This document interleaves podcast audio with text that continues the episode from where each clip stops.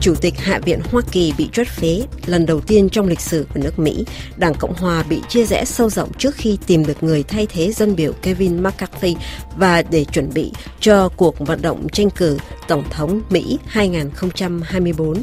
Ukraine đang lo ngại là Mỹ sẽ không thông qua gói viện trợ quân sự 24 tỷ đô la vô cùng cần thiết cho Kiev để chống lại quân Nga đang xâm lược tại châu Âu, phe thân Nga đã về đầu trong cuộc bầu cử ở Slovakia, cựu Thủ tướng Fico được chỉ định thành lập chính phủ trong cuộc xung đột giữa Azerbaijan và Armenia tại Thượng Karabakh. Cộng đồng quốc tế kêu gọi chính quyền Baku bảo đảm an ninh và công nhận quyền của người Armenia tại vùng lãnh thổ này. Thưa quý thính giả, trên đây là một số chủ đề nổi bật trong tuần.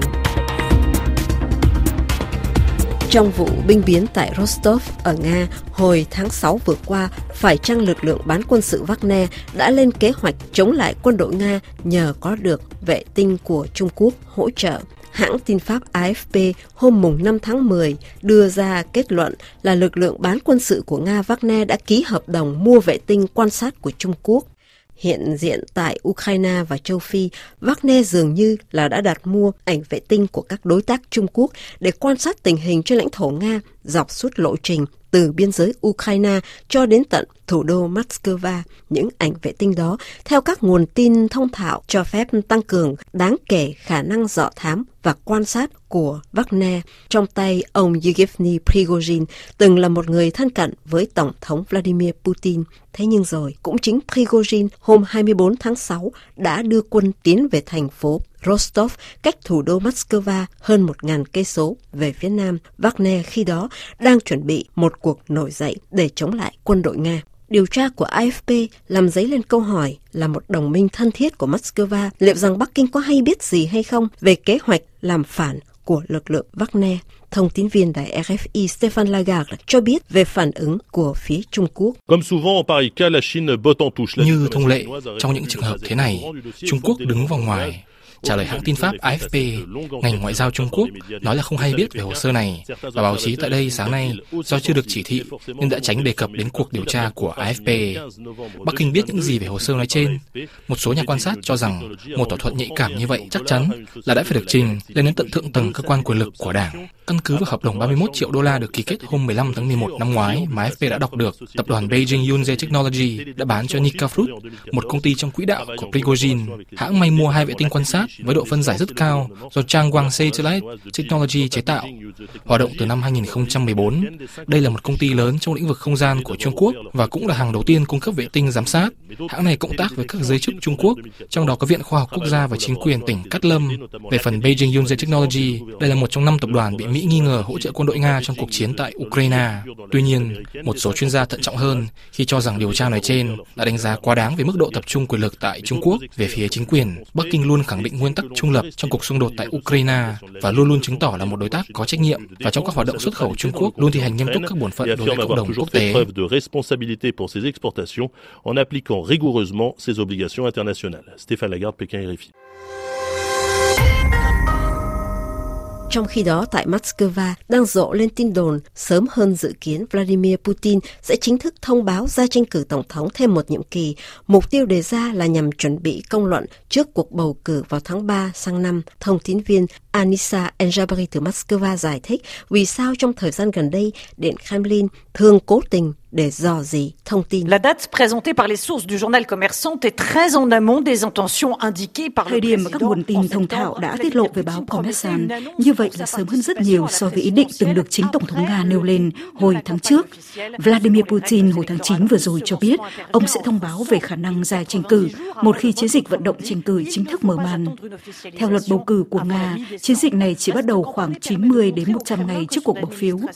Nói cách khác, về nguyên tắc phải đợi đến đến giữa tháng 12 năm nay thì Vladimir Putin mới chính thức loan báo tin này.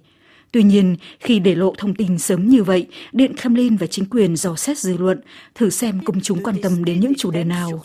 Trong cuộc bầu cử cấp địa phương vừa qua, các quân sư của Tổng thống Putin cho rằng chủ đề chiến tranh gây nhiều lo lắng – Do vậy, thông điệp chính trong cường lĩnh tranh cử lần này là phải tạo ra những động lực tích cực để cử tri tham gia vào đa số của Putin. Một nhân vật có ảnh hưởng trong giới chính trị tại Moscow đã viết như trên và ông nói thêm rằng để thu hút cử tri, những thông điệp của Kremlin phải phản ánh khuynh hướng chung từ nhiều tháng qua, có nghĩa là phải xoáy vào chỗ đứng riêng biệt của nền văn minh Nga và những giá trị gia đình truyền thống. RFI. Vẫn về thời sự châu Âu, trong cuộc đối đầu giữa Armenia và Azerbaijan tại vùng thượng Karabakh, Ngoại trưởng Pháp bà Catherine Colonna hôm mùng 3 tháng 10 đã công du Erevan và thông báo Paris giúp Armenia trang bị vũ khí để bảo vệ toàn vẹn lãnh thổ. Chính quyền Baku lập tức lên án Pháp đổ thêm dầu vào lửa cho một cuộc xung đột vũ trang. Viện cớ này, Tổng thống Azerbaijan tuyên bố tẩy chay thượng đỉnh Cộng đồng Chính trị châu Âu CPE, bao gồm gần 50 quốc gia trên châu lục này, được tổ chức trong hai ngày mùng 5 và mùng 6 tháng 10 tại Granada, Tây Ban Nha, có mặt tại chỗ, đặc phái viên của RFI Valérie Gas tường thuật về lập trường cứng rắn của Pháp. Pas question pour Emmanuel Macron d'endosser la responsabilité de l'absence du président d'Azerbaïdjan. Không có chuyện Emmanuel Macron phải chịu trách nhiệm về việc Azerbaijan không đến dự thượng đỉnh Canada. Ông nói, Đức, châu Âu, Pháp đồng loạt thuyết phục Azerbaijan tham dự sự kiện này và chúng tôi mong muốn có một cuộc đối thoại với Thổ Nhĩ Kỳ. Quyết định dự thượng đỉnh hay không thuộc thẩm quyền của các bên liên quan. Bày tỏ bất bình với Pháp, Tổng thống Azerbaijan Ilham Aliyev thông báo sẵn sàng nối lại đàm phán nhưng qua trung gian của Liên hiệp châu Âu. Tổng thống Macron coi đây là một cái cớ. Ông nói, chúng tôi luôn rất khắt khe để quyền của các cộng đồng thiểu số tại vùng thượng Karabakh phải được công nhận. Do vậy, đương nhiên chúng tôi không phải là những đối tác dễ dãi. Nguyên thủ Pháp khẳng định có lập trường rõ ràng và trước sau như một, đó là ủng hộ độc lập, chủ quyền và toàn vẹn lãnh thổ tại các đường biên giới của Armenia. Tuy nhiên, đây chưa phải là lúc để tính đến khả năng trừng phạt Azerbaijan, bởi đó là những biện pháp phản tác dụng và chưa chắc là đã hiệu quả để bảo vệ người Armenia tại Thượng Karabakh. Tuy nhiên, Pháp cam kết hỗ trợ Armenia về nhiều mặt, kể cả về mặt quân sự, nhưng đồng thời cần tiếp tục đối thoại với Azerbaijan. Trước mắt, Tổng thống Emmanuel Macron tỏ lập trường cứng rắn Emmanuel Macron affiche sa fermeté mais sans rechercher l'escalade. Valérie Gas, Grenade, RFI. Trước khi khép lại tạp chí Thế giới đó đây tuần này, xin được giới thiệu qua cuốn sách của nhà sử học Ivan Kado, Okinawa 1945 do nhà xuất bản Perrin vừa cho ra mắt độc giả vào cuối tháng 9. Okinawa là trận đánh đẫm máu nhất, khốc liệt nhất, quy mô nhất ở Thái Bình Dương trước khi Hoa Kỳ khởi động chiến dịch sau cùng kết thúc Thế chiến thứ hai. Ngoài những mục tiêu ngắn hạn, thì Washington ngay từ đầu thập niên 1940 đã nhắm đến quần đảo Ryukyu để bảo đảm cắm rễ một cách lâu dài ở Viễn Đông, trích trang 17. Chiến tranh Triều Tiên và Việt Nam cho thấy quần đảo Ryukyu là một căn cứ chiến lược đối với Hoa Kỳ trong cuộc chiến ngăn chặn vết dầu loan Cộng sản, trích trang 222. Ông Ivan Kado nhắc lại, chính từ Okinawa, những toán lính Mỹ đầu tiên đổ bộ lên miền Nam Việt Nam năm 1965. Chiến tranh Triều Tiên và Việt Nam làm thay đổi hoàn toàn bộ mặt của Okinawa.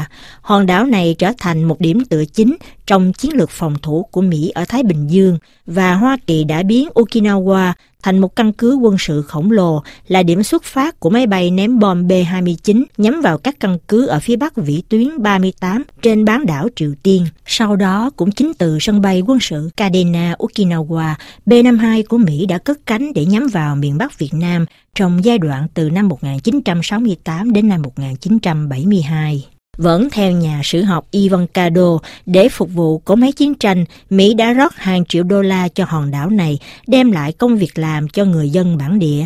Một trong những hoạt động đó liên quan đến việc in ấn truyền đơn rải xuống miền Bắc Việt Nam. Nhưng khi chiến tranh Việt Nam kết thúc, mãi đến tận năm 1981, dân cư Okinawa vẫn phát hiện những thùng chất độc da cam bị vùi trong lòng đất. Không ít trong số những thùng hóa chất đó bị rò rỉ, gây ô nhiễm cho một số khu vực trên hòn đảo này. Okinawa cũng là nơi Hoa Kỳ đã triển khai vũ khí hạt nhân trong thời kỳ chiến tranh lạnh, trích trang 224.